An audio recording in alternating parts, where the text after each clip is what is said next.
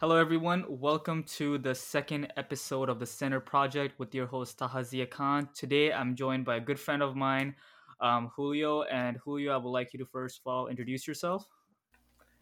Hi, uh, my name is Julio Cesar Mendez Jr. Uh, I'm from Miami, Florida. I'm a Cuban American.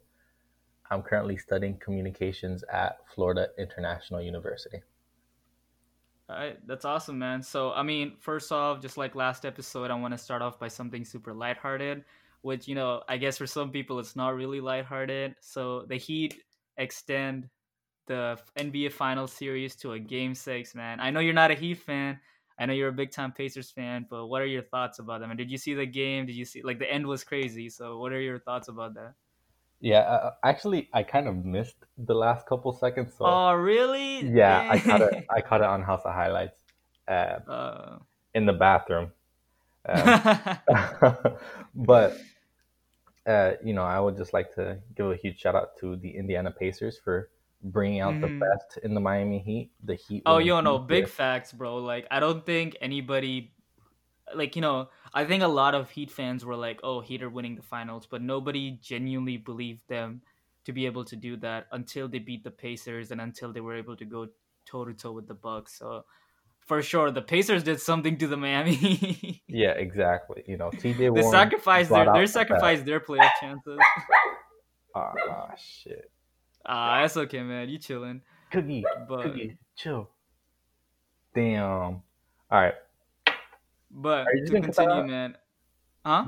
My bad. My bad. Nah, but to continue, so I mean, let's pivot off that. Um, so I know like there's a lot of controversy surrounding, you know, the National Basketball Association. Um, I mean, it originally started with Colin Kaepernick.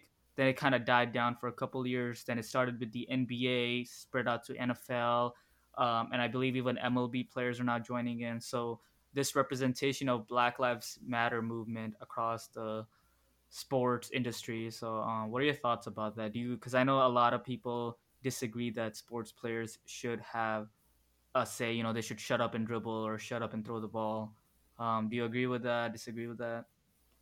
Um, I absolutely think that players have the right to, you know, say whatever they want in any circumstance, even even the ones that are criticizing Black Lives Matter or disagreeing mm-hmm. with the general movement. You know, like in the U, you know, I'm a big MMA fan, right. and Colby Covington is one of the biggest names in the UFC, and oh, yeah. here like talking so much about LeBron James and talking about how he would, you know, beat him up or whatever, and that you know Donald Trump is the best and all this stuff. So, mm-hmm. you know, I don't like it, right? I disagree with Colby Covington, but it's absolutely his right to say whatever he wants. So I'm on the side of the athletes. You know, they absolutely yeah. have the right to say whatever they want. Um, and rep- you know, like kneeling for the flag is the most peaceful way.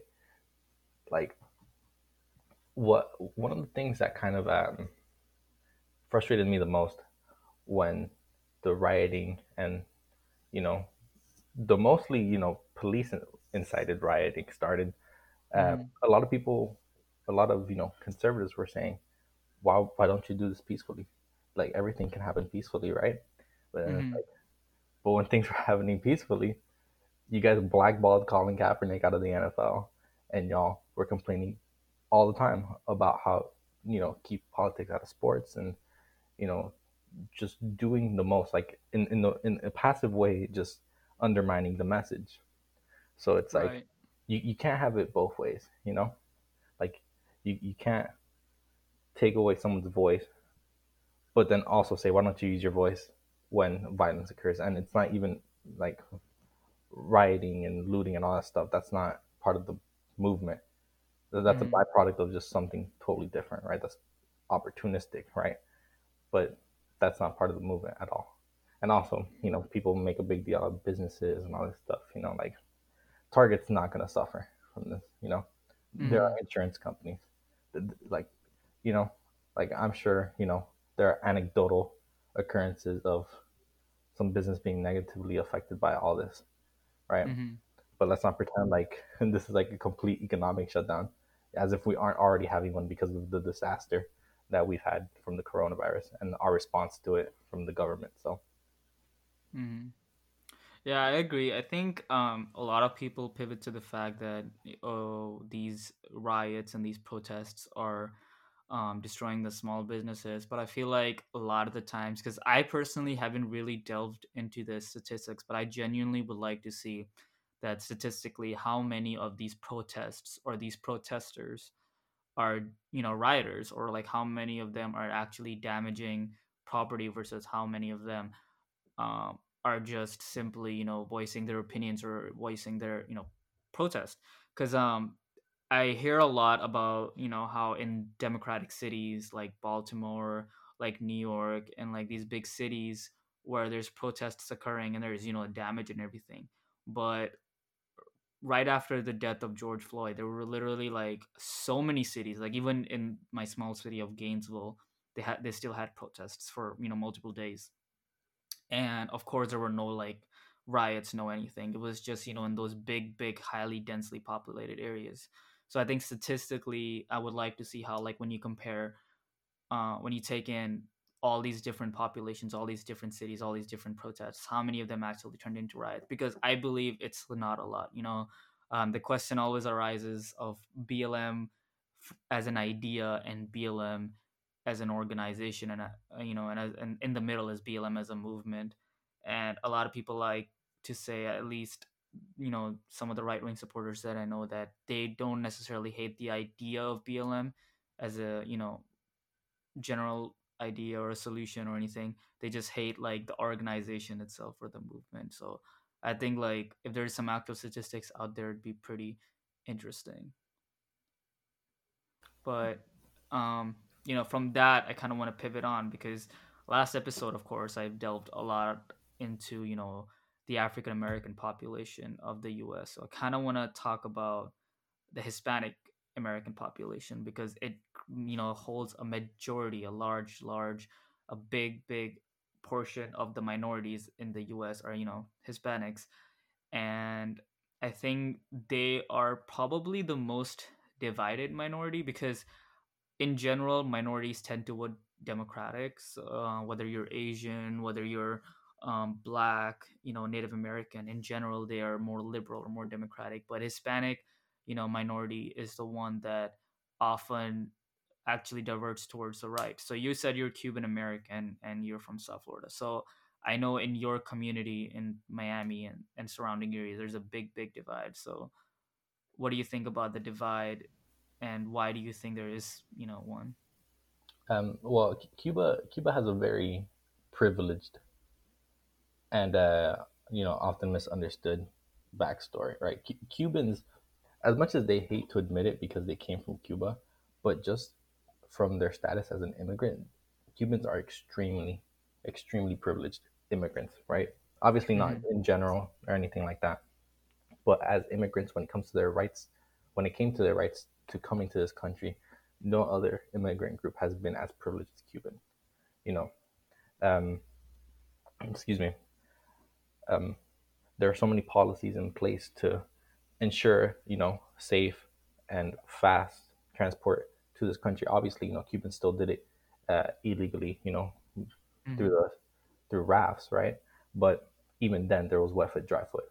So, so even when Cubans got here, they were guaranteed you know some sort of residency and that just isn't the case for many other immigrant groups so i think that has kind of provided cuban like just the cuban population in general a very privileged way of thinking uh, when it when it comes to immigration uh, specifically because mm-hmm. they just think you know like even people in my family for example think well i just came here like legally so why can't the mexicans do it why can't people from central and south america just do it legally you know mm-hmm. and it's like because they would have to wait 20 years for a visa like that's not that that's not how they they didn't come from the same place that you did so there are different laws there are different procedures that apply to them so right. what other way would they come than by crossing the border illegally so i think that that's just something that uh, is kind of you know uh, kind of lost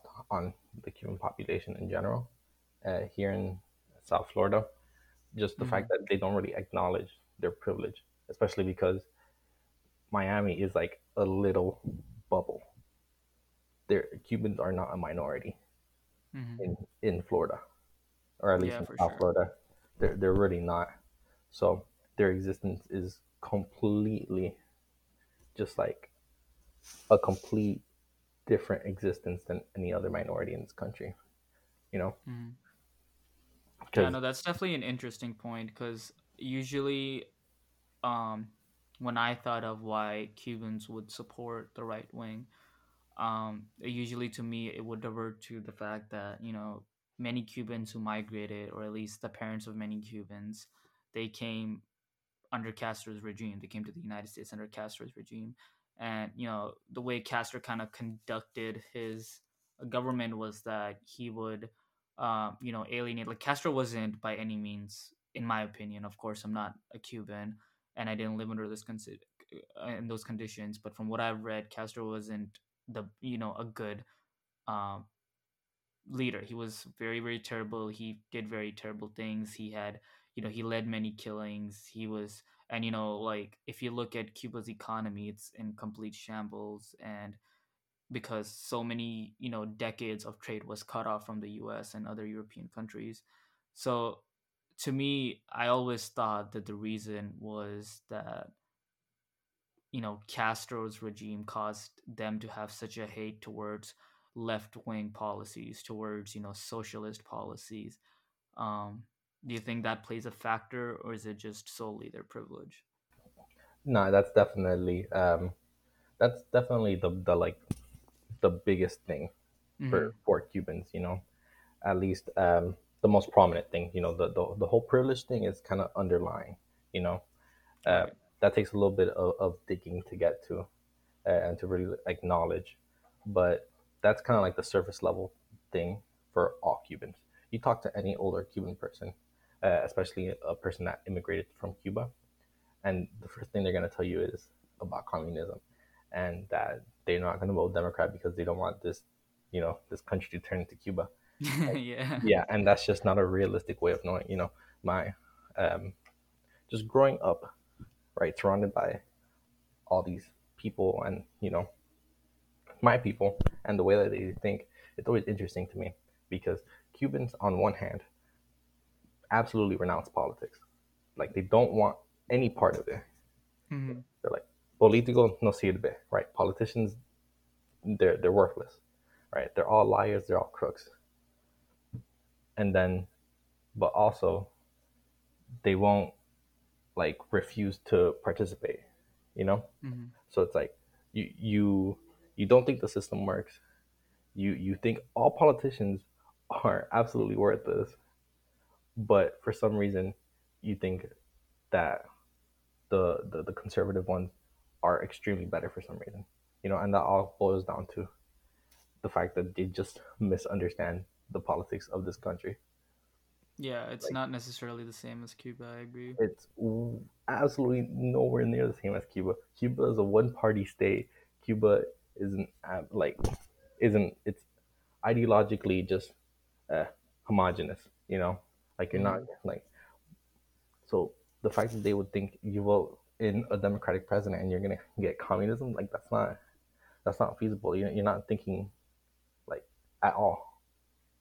Yeah, So especially when it comes to like I think eh, you know, and this is kind of like I wanted to pivot towards is um, you know, I think it's not a realistic, but I kind of would understand a little more if Sanders was the Democratic candidate and they were concerned about, you know, socialistic socialist policies kind of dominating the US government, creating these imbalances, not rewarding hard work, quote unquote. Uh, but you know, with Biden being such a moderate Democrat, you know, that's why I think that he best represents my views. Um, I don't think there is necessarily a threat to capitalism. You know, like Biden at the end of the day, similar to Hillary Clinton and Barack Obama, he was still a capitalist. Um, he was still, you know, um, pro business and everything. Even, you know, to a certain extent, Sanders is. Um, he just has like some different ideas, you know, like tax the wealthy and stuff. Um, so I think like there is definitely a little bit misunderstanding of the difference between somebody like Castro to Sanders, and then there's a difference between Sanders to Biden. I think all these three different people are on completely different planes and different levels when it comes to political ideologies based on how left they are. Like I don't even think Biden is leftist. I would consider him like centrist, you know. Um this is something I was actually talking to some of my friends about is that on a spectrum like the US government is kind of on the right. You know, Absolutely. we are a very yeah, yeah we're a very ca- uh, capitalistic hev- capitalist heavy country which you know personally me if like I had to pick between capitalism and socialism I'd pick capitalism every day, right? That's why like I consider myself a centrist because I don't necessarily fall into all the very left leaning beliefs. Um, and to me, the Democratic Party right now is kind of ranging from centrist to the left, whereas the Republican Party, especially under Trump, has become become a very like right wing party. Mm-hmm. Um, I don't think it's to the point of Hitler. I know everybody likes to compare him to Hitler, but that doesn't do Trump justice because at the end of the day, he's done many, in my opinion, not the best moves in his career, but I don't think comparing him to Hitler is fair. But on the other hand, that's why, you know, um, obviously I have some issues with Biden. I don't think any politician, I don't think any person is perfect. But to me, that's why he represents me so best because as a centrist, I think the moderate Democrat Party in the general spectrum falls on the centrist side of things. And then, of course, you have Bernie to the left, and then right wing party and uh, the Republican Party, you know, way to the right. You kind of know what I'm saying? Yeah, absolutely. Um, mm-hmm. Just when it comes to Western society, America is like like if you cal- if you calibrated the political compass right to just mm-hmm. Western society in general, America is super far to the right. Right, like when you compare it to like other uh, first world countries, like you know, for you know, even you have like super super uh, liberal countries like Sweden, and then you even have some that are like you know a little to the left like canada and other european countries and then you have america which is like a very very right wing um, you know country so i think like that's super um, interesting you know when it comes to us governmental politics because I f- believe you know cuba's kind of opposite of the us where in if you point the political compass to Cuba, you would see that in general it's a very on the left side of things. So that's why I think comparing Cuba's go, like you know political system to U.S. kind of imbalances things because somebody who a candidate who's in the left for a U.S. government might actually end up being a right. Like I feel like compared to Castro or you know compared to their left wing politicians, Biden is way to the right. So. Right. Yeah. Mm-hmm. Um, yeah, that. Mm-hmm, go ahead. Yeah, and um,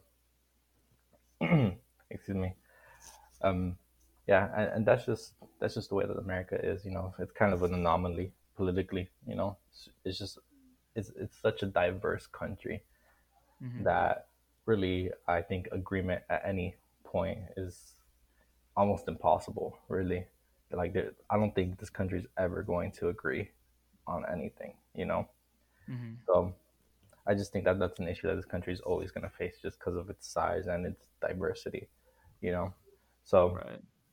I, I, just think that that's inevitable, you know. But uh, when it comes to Cubans, I also think that it's just a, a sort of misunderstanding of about how the political system here works, because I feel mm-hmm. like, you know, talking to my parents, talking to my family, talking to just Cubans, you know, in Hialeah, in Miami, these people when they think i feel like when they think about voting for a president that they have a feeling like they're voting for a dictator almost you know like that that uh, they don't understand exactly the role of, of the president in politics um, mm-hmm.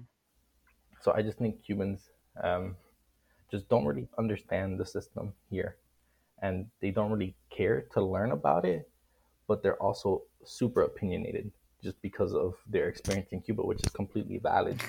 But I feel like at some point, you know, you gotta you gotta reconciliate the two of the two of those things, and just like realize that just the, like the Cuban, just just the Cuban compass is just off. Mm-hmm. Mm. So you know, kind of going off of that, um, this is a question I asked Joffrey in last episode as well. So, what is like a political figure, a celebrity, or a historian, like anybody um, that's re- relatively famous that think best represents your views? Uh, for me in 20 i mean this is probably like a super basic answer uh, yeah. so I'll, I'll put a couple out there um, but in 2016 i don't know that, that was when i really got into politics bernie just spoke to me he Mhm. spoke to me you know maybe you know i was also really young back then you know i was 16 17 at Right. the time i mean obviously i'm super young now still but i feel like that was just like my first like real introduction to like american politics you know just complete like like at least basically understanding everything and you know being able to like absorb information and kind of make my own opinions out of everything that i just got infa- infatuated with the sanders campaign. Um, so he really spoke to me you know i liked the whole grassroots campaign. Uh, it's very unfortunate that you know it really felt like 2016 was his year to either win it or just you know never be president you know unfortunately he just didn't have that same push Mhm. that he did in 2016 uh, in this past primary. Uh, that was that was really unfortunate. You know, in 2016, I feel like any every single young liberal, leftist, Democrat, whatever in this country was really pushing for Bernie, and Right. um, and yeah, so Bernie Sanders would be one of them um, that I just kind of align with. Um, you know, for me, you know, as a Cuban, you know, Jose Marti, um, the, the famous Cuban uh, poet. You know, he was one of the ideological and political leaders at the time uh, when Cuba became independent.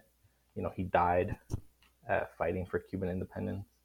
Mhm. Um, you know, there's that famous picture of him, you know, falling off the horse.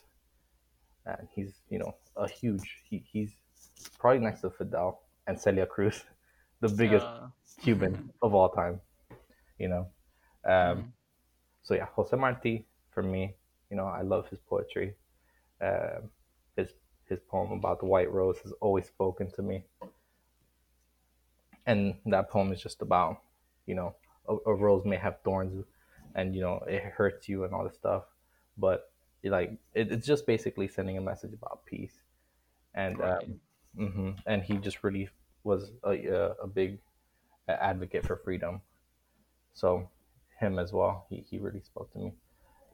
And um, another person that oh man, now I'm just kind of thinking because because this is this is probably like cringy, right? But um, in high school, for one of uh, my classes, I had to do a project where I think I just like had to like put influential people in my life like on a Photoshop, like just make a custom image of them.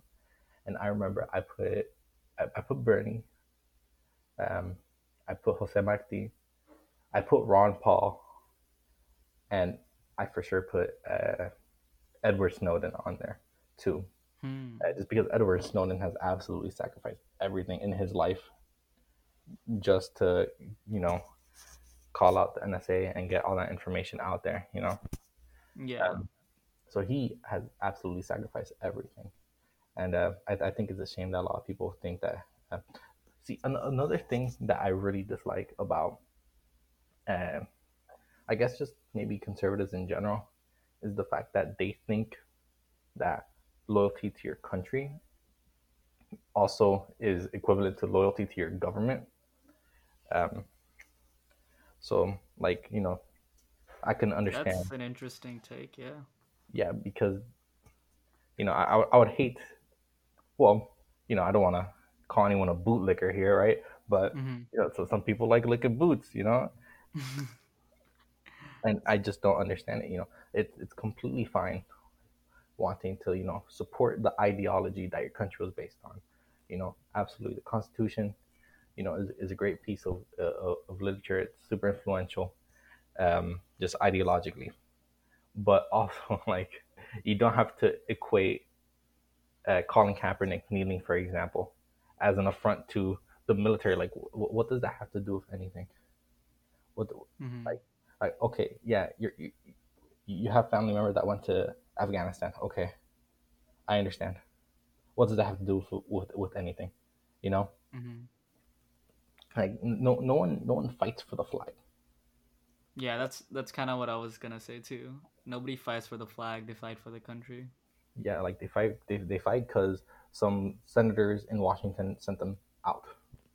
That's mm-hmm. not that, that's not how it is, you know. And like, and, and they send you, you know, like you don't have any, uh, you know, no no no one's out there, you know, making sacrifices, you know, like Donald Trump, for example, dodging the draft in Vietnam, you know, which I agree with him on that. You know, I agree with him. I would dodge the draft too if I was there at that time. No, straight up. you know, obviously Muhammad Ali had that famous quote, you know, they never called me, you know? Mm. So I, I absolutely agree. Obviously, Trump had the resources to just draft dodge and get away with it and suffer no consequences at all. Um, but now he's super pro military, all this stuff. Like, come on, man. Like, you, you, where was that energy in 1970, bro? when your country needed you.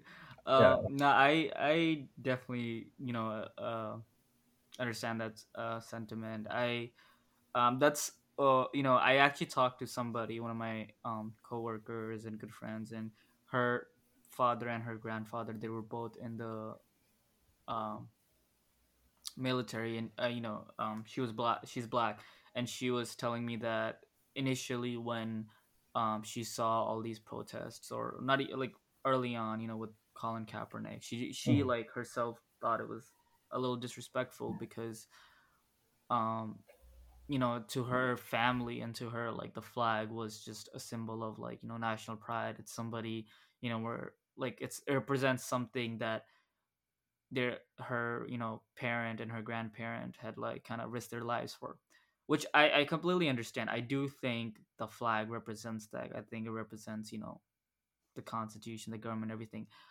But I don't think, you know, he was necessarily kneeling to the flag. I don't think Kaepernick, I don't think all these people are necessarily kneeling to what the flag or what the Constitution stands for.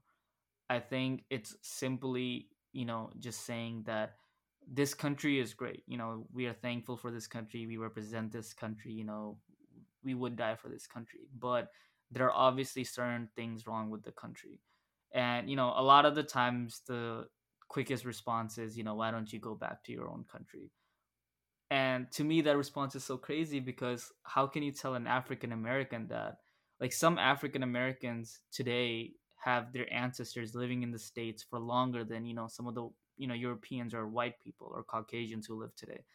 Like you might have migrated you know in the 60s and the 50s or the early 1900s but some Afri- like many african american families have been here since you know slavery. So how can you tell them to go back? So uh, you know things like that always kind of eluded me and confused me a little bit.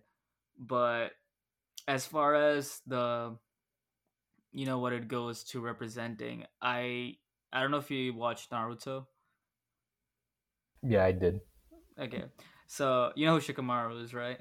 Absolutely, yeah, of course. yeah.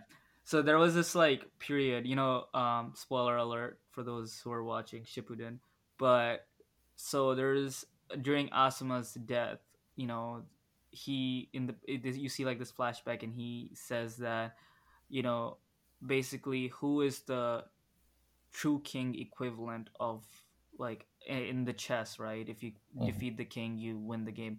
Who is the equivalent of that in real world? And you know shikamaru's first answer was obviously you know the king the president in their case the hokage you know the leaders. And he said no. And on his deathbed i remember him giving the answer that it's the future generation. It's the children. It's the you know the citizens the young people. And basically what he was trying to say is that a lot of the times you embody the president or the prime minister or the king as you know the thing we have to protect the symbol of a country.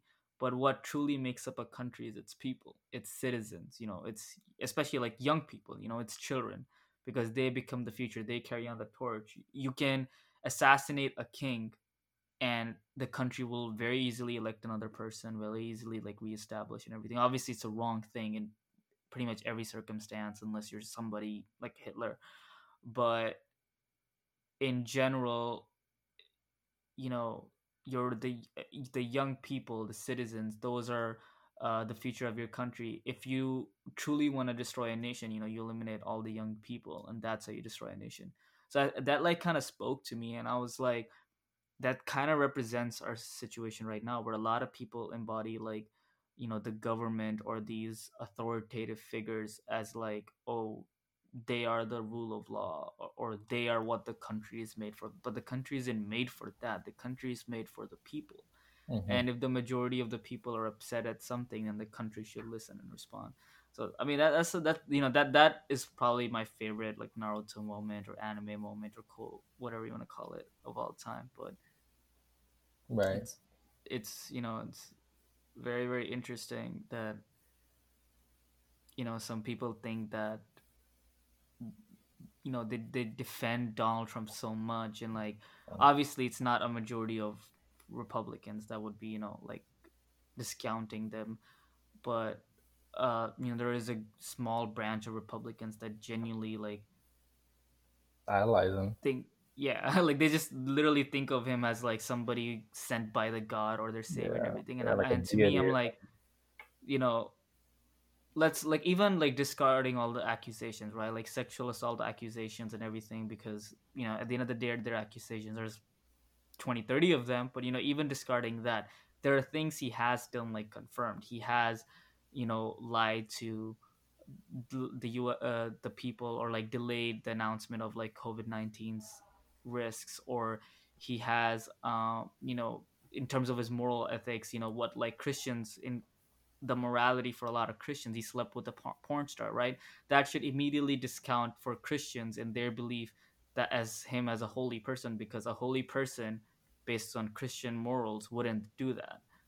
So to me it's always like interesting that why is to like why does he matter so much but you know to the republicans who don't you know many republicans obviously see him just like a political figure just like they agree with his views i respect that but mm-hmm. yeah it's because they see a lot of himself in him that's mm. what they you know like donald trump just empowered a lot of people to be um, to just be racist and to be sexist without um, really having to worry about society calling them out on it you know um, i feel like you know back in 2016 um, 2016 was a really politically charged year. Oh, um, it, it, began in 2016. This whole yeah, big divide. It was 2016 yeah, because sure. I, I, think it all started with. Um, well, I'm not sure. I'm not sure how it all started, but I definitely remember, especially online, the sort of political climate there was. Um, there was a big, you know, feminist online uh, presence, and then there was uh, an equally as large anti well not maybe not anti-feminist but the, but there was like a reaction to it. Like the, mm. there, there was a reactive movement to it that was you know that was right wing that maybe not right wing right wing's not the word for it but you know more conservative and really kind of created this divide especially within young people you know people that populate the internet. Um, that, that's where i really saw the divide first start and even back then, I was part of that. I would see these anti-feminism videos, and I was like, "Oh man, these guys are making really good points." But mm-hmm. I'm an adult. I grew out of that because that, cause that you know at some point you just kind of have to grow out, grow out of that and just realize right. like well obviously I don't want to undermine anyone's political opinions right but that's just how mm-hmm. I felt you know that I felt like uh, especially in these past few years that I've just matured myself and that has you know helped me realize you know that you know the, the the world just like isn't like one big joke and like people that are offended or something or sensitive about something it's not because they're snowflakes you know mm-hmm. so it's, it's just a, a, kind of taking things a little bit more seriously yeah and, it's um it's like as somebody who kind of like um oscillates between like both um political areas like I always see this like, and it's kind of like I would personally say yes, it is definitely more present in the right side of politics, but it, you know, it's kind of uh, present in both sides where they try to undermine each other's like feelings, right? Like it's one thing undermining each other's political ideas through like intellectual disagreement, you know, like um, saying that hey, you have this view, I don't think it's right based on these statistics. I think my view is better. You know, that's fine, but I think like when it comes to challenging each other's feelings and like how people personally feel about certain things and you purposely make fun of that i think it's very very you know kind of stupid because all you're doing is just showing that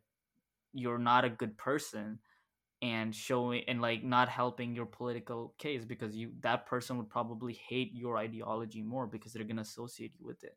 You know and it kind of goes on both sides uh you know even on left wing um i see like a lot of the um you know this rise uh you know the right wing is majority Christians, right? It's a very religious group in general, of course, not across the board, but a good part of the right wing is uh, Christian or religious, and you know, a lot of people on left wing, um, if they're atheists, they would like disrespect the Bible and the Quran and all of that. You know, as a Muslim, I don't necessarily uphold Bible as my religious book. You know, I uphold the Quran as it, but I would still respect it, and I would respect any other book. You know, for the Ramayana for Hindus or the Torah for the Jews, like any book, like I would respect it. I wouldn't necessarily believe in it, but I would still respect it. And that sometimes is lacking on the left side. Same thing with, you know, abortion, right? And this is, you know, something I've argued with a lot of people about. Me personally, I am pro choice. Um, obviously, if, you know, you're eight months pregnant and, you know, all of a sudden you have a change in your in your opinion and everything that's a different situation. I wouldn't necessarily agree to that but in general i'm pro-choice that a woman should have the right to her um, own body but sometimes you know in the left i see this that they make fun of that oh you know we're killing all these babies we have a kill streak and everything and to me that's kind of very insensitive because you have to realize from the Repu- a republican or a conservative or a religious Christian, from their point of view, they genuinely, in their heart, and genuinely believe that abortion is killing a child, right? Mm-hmm. So what you can disagree with that. You can be like, no, it's not necessarily that scientifically, yada yada yada.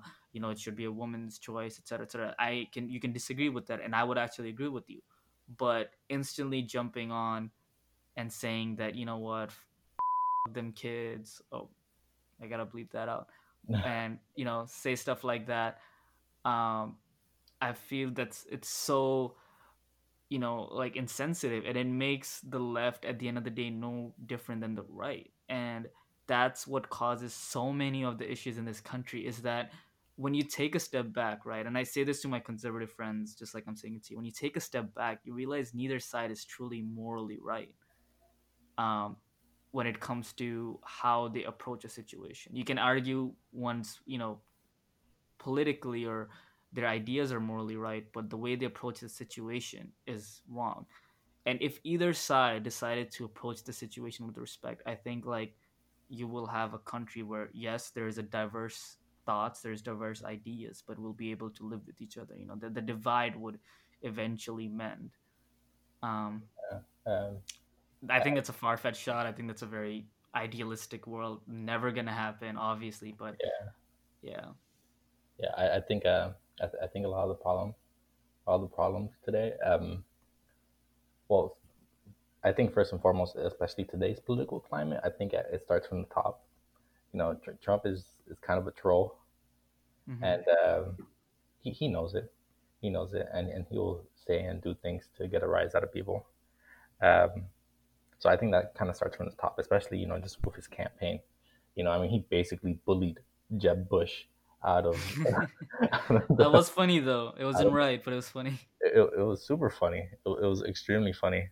Um, you know, I loved watching the oh, man. I, I forget the I forget the name of the YouTube channel, but there was a YouTube channel that like made compilations and edits of it, and I would binge watch that. But yeah, um, Trump, uh, you know, obviously he's not solely responsible for it, but to where it's gone today, like where we can't even have a presidential debate without it just going horribly. Mm-hmm. Um, you know, sure. like I would hate to, I, I just hate to use this word because I feel like this word like it's used a lot, but it's toxic. You know, I, and mm-hmm. I, I, don't, I don't think it's the appropriate word to use. But that's just how I feel. I just think it's toxic. You know, it's like, w- what are you really doing here, Trump, man? Like, like what, what are you doing besides pissing people off and like you know, like sure, tr- Trump, Trump is one times, you know, because do the fool, right? But like, come on, man, that's you're just not being productive at all. and also I think just the sort of memification of everything, right? Like with the uh, abortion things that you uh, mentioned, you know, I always, well, not I always see that in memes, but whenever I do see that, it's it's usually a meme, you know, mm-hmm. um, and you know the Ben Shapiro owns libtard compilation. You know? oh man, those are the best. In the like, worst way possible, those are the best. Because I mean, I, I mean, and just Ben Shapiro and Steven Crowder and all these people to um, they just add to this because it's it's one thing to have like a political discourse, but then it's another thing to be a lawyer. You know, like in Ben Shapiro's case, to be an educated lawyer and going to college campuses and like debating someone down like uh, like what what I see in those Ben Shapiro compilations, you know, like sure Ben Shapiro can you know make a point or whatever, but most of the time what I see is a super nervous college student that is talking to one of the biggest names in politics, just getting practically just shut down before they ever have a chance to defend themselves, and it's just like yeah, Ben Shapiro talks super fast, so you just won't get a word in.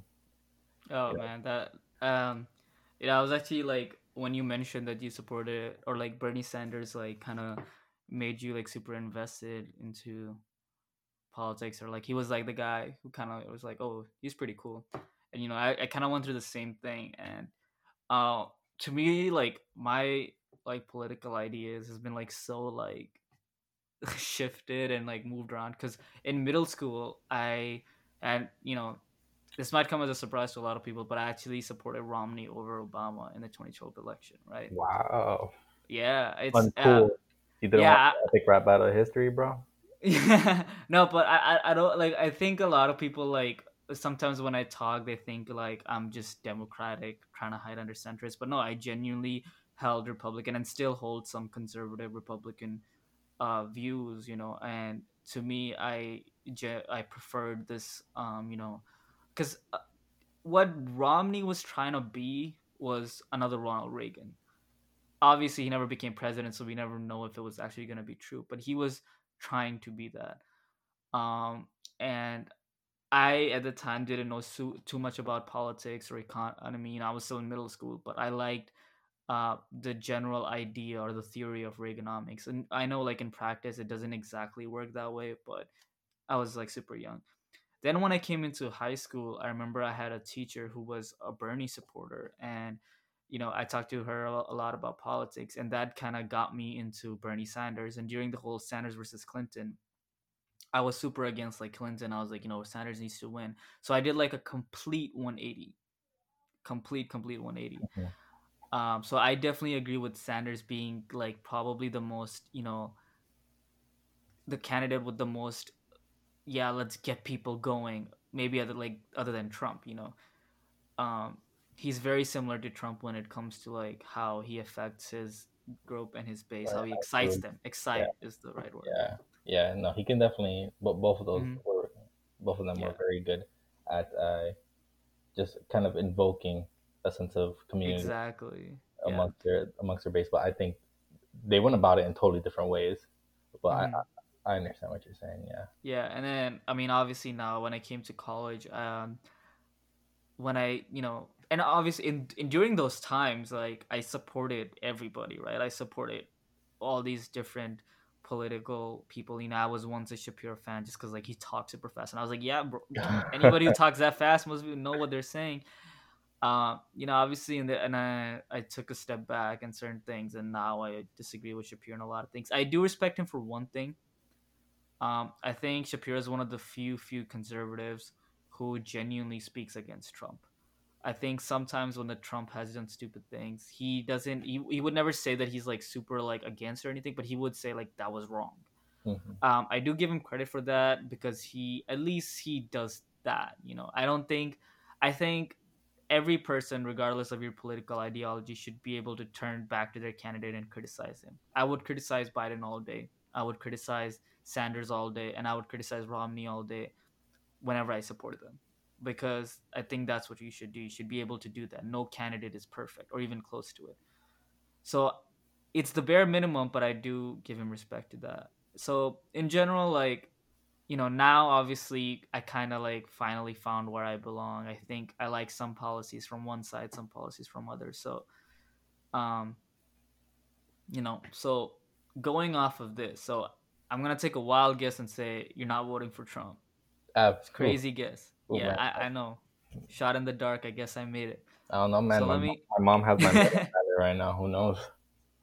yeah but so let me ask you um would you be voting for biden or would you be voting for a third party candidate or would you be writing in or abstaining from voting Oh man, listen, listen, listen, listen.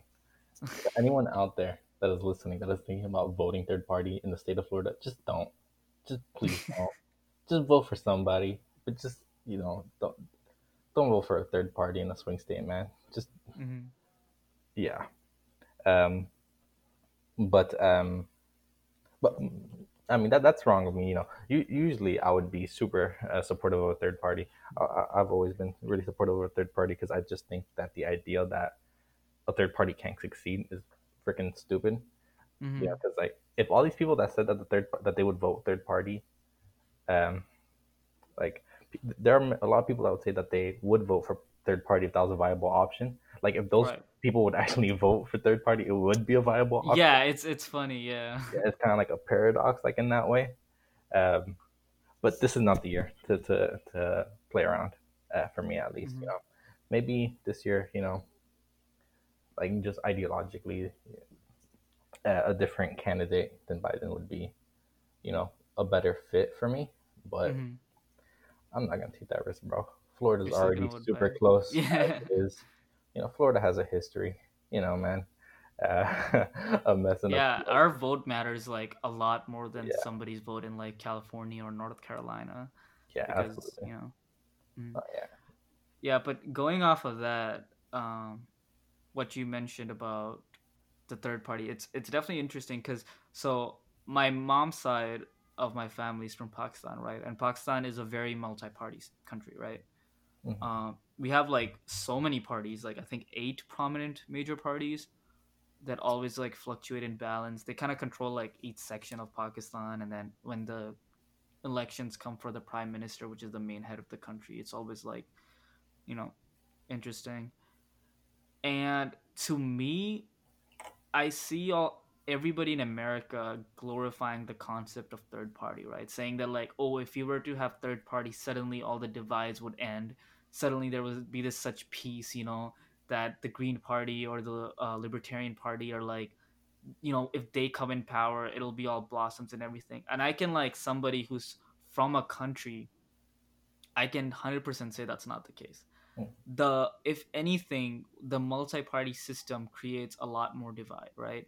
And every single election, right, even though there's so many major parties that have a good shot, it always boils down to like the two stronger parties. And each time one of them is a little conservative, one of them is a little liberal. And it'll always, you know, come to that because coalitions form, you know, it, things form that oh, let's work together to beat this, etc., etc. And it's it's not really, you know, it like it creates more divides you know you won't necessarily have half and half but you would have like all these different people arguing and it's it's just not this perfect thing. I, and i want to clarify and i wish i could tell people that who are you know voting th- who have this like this idea that the two party system is such a bad thing and it's honestly not. Like to me um yes having more options is good but also having more options really undermines like the idea that oh just because we have multiple options there would be no divide because we don't have that 50-50 divide anymore.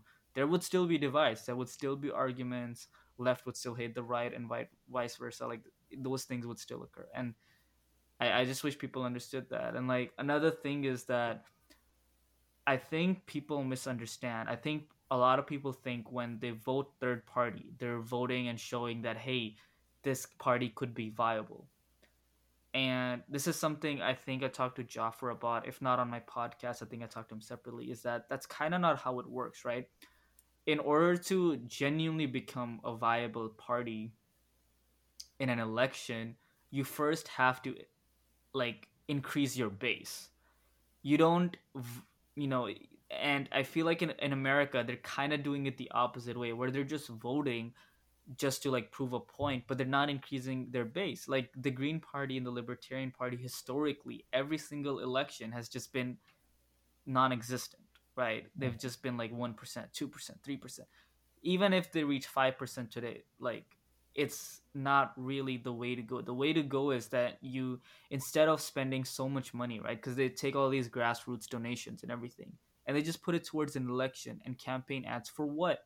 What does that do? All that does is waste people's money, waste people's hope for you to just get two percent in an election. But instead, if you use that money to actually recruit, you know, people to your like spread the message, not necessarily the candidate. That's my big thing. Spread mm-hmm. the message spread what your party's about, not what your candidate is about. Because trust me, nobody's gonna know your candidate after the election. Nobody cares about your candidate.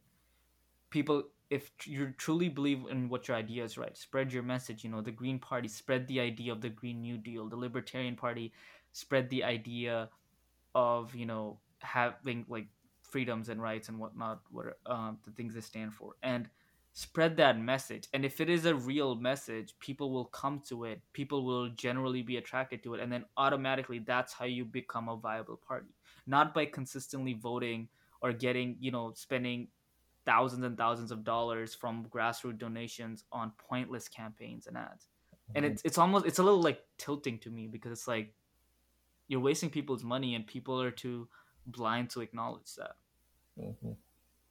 right so you know that's why like I, when I was signed to Jaffer, I was like I understand abstaining from voting. I understand that like the whole concept of my this candidate isn't offering something, so I won't. Um, you know, I don't. I don't think I should vote for him as an African American. I understand that. I, I, it's very hard for me, and I, you know, I, I'm gonna try to get somebody in my podcast who is a third party voter, but I genuinely, it's so hard for me to understand why you would vote third party, especially considering, you know, if these third parties you know, if Howie Hask- uh, Haskins, I believe is his name, and his party genuinely cared so much about the Green New Deal, instead of spending hundreds of thousand dollars on campaign ads on himself, on like promoting his useless campaign, why why not use that to lobby Green New Deal efforts?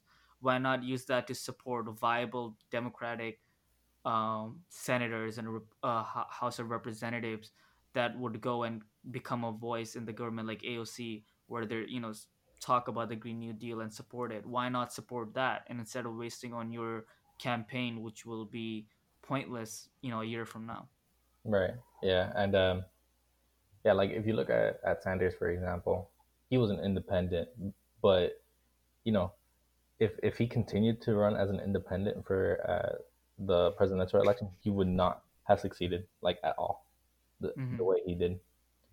Uh, so I just think uh, really like the, the third part, the third party, like when it comes to you know these presidential elections, I, f- I feel like it's more like a almost like a righteous thing, you know, where it's like a like as if going Democrat or Republican is like kind of like selling out, almost. I, I, I feel like that that's like maybe something that motivates people to continue, um, mm-hmm. you know, running under a third party. Um, so yeah, I, I think I think that that's probably another motivating factor behind that. Just sort of, I guess, keeping the integrity of the ideologies, you know, because you know, everyone, you know, the Democrats and Republicans, like you know, they have their um, donors and they have their you know own political lobbyists and their own uh, connections, you know. So I, I think running third parties is sort of like a way of saying like, oh, like I'm clean. You know, like I don't owe anyone anything. You know. Mm-hmm. But I don't really think that that really accomplishes anything. You know, Sanders ran that campaign to the Democratic Party, and that you know he was completely off of you know small donations or mostly off of small donations. And Trump, even as a Republican, you know, I mean, I, I don't really know too much about Trump's campaign financing. Um, mm-hmm but apparently he, you know, did it all himself. Who knows? Yeah. No. Um. Yeah. I. I. I mean, it's. I. I love hearing from like honestly different viewpoints, and I genuinely want like other viewpoints to come to my podcast. Like I really want people who are conservative and Republicans voting for Trump, conservatives who are not voting for Trump, um, you know, third party voters. I genuinely want to come and hear their viewpoints because you know, pretty much everybody like I can think of that I know has some kind of disagreement with me, which you know everybody has like nobody agrees on anybody else like hundred percent, Mm. and so I genuinely uh, want to learn and you know I guess that's what my podcast is about. That's kind of what I wanted to be, you know, a project just to see how all of these different viewpoints that you know separate us and how I you know we can at least attempt to bring it closer to the center and the understanding center of attention understand each other but i mean i, I appreciate first of all coming to my podcast thank you for your time What, bro?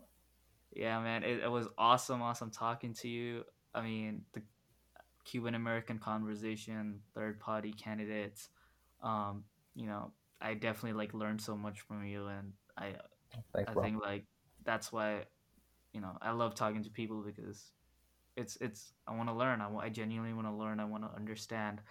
You know, I want to die knowing that I truly was able to take in everything the world has to offer. So thank you so much again. Right, bro. Hey, I'm glad I could do my part. so anything else you would like to say? um, go Pacers. i've got the chip next year.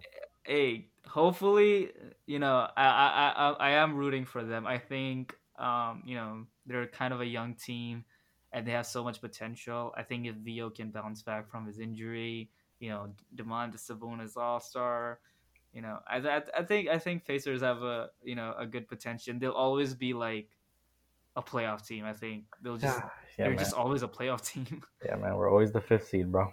always a dude.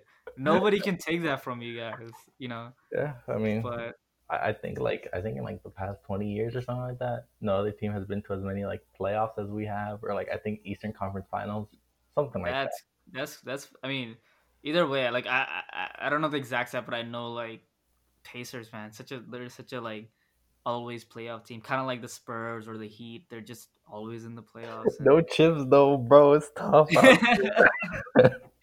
I don't. I, I'm not gonna lie. I don't know if the Pacers right now are chip ready yet. nah, bro. MVP Malcolm. Yeah, they need to either draft super super amazing or you know get some crazy assets. It's it's kind of hard for a an Indiana based team to genuinely attract like superstars. So I definitely understand, but I mean, I'm I'm just excited for the next season, man. Steph and Clay coming back, Kyrie and KD coming back. You know, it's, it's gonna be really nice. So Ah, man, I just I just want the Pacers to just be relevant, please. please. I don't want to be the flyover team anymore. Hey man, I, I I hope for your sake we definitely get a more competitive Pacers team next year. I, honestly, just don't go 0 4. Bro, I'm messing bro, you. we're gonna get six games next year. six game. I I, We're gonna I, lose in six believe, next year. I, I believe in Let's that. go. Baby stuff. All right, man. Again, thank you so much for coming, man. It was nice talking to you, and of course, for everybody listening, um, go follow my boy. Um, I'll link his Instagram and Twitter if you want to give yourself a shout out real quick. Yeah, um, my Instagram is Julio46 Mendez. Pretty sure my Twitter is the same as well, just Julio46 Mendez. Um, yeah, that's yeah, all go I got. follow to my say. man. He he he knows his stuff. For uh, trust me, man. But yeah, thank you so much for coming, man. Of course, man. Thank you for having me. Yeah, all right. See you guys later. Thank you guys for joining, and I'll catch you on the next episode. Peace. Peace. Oh,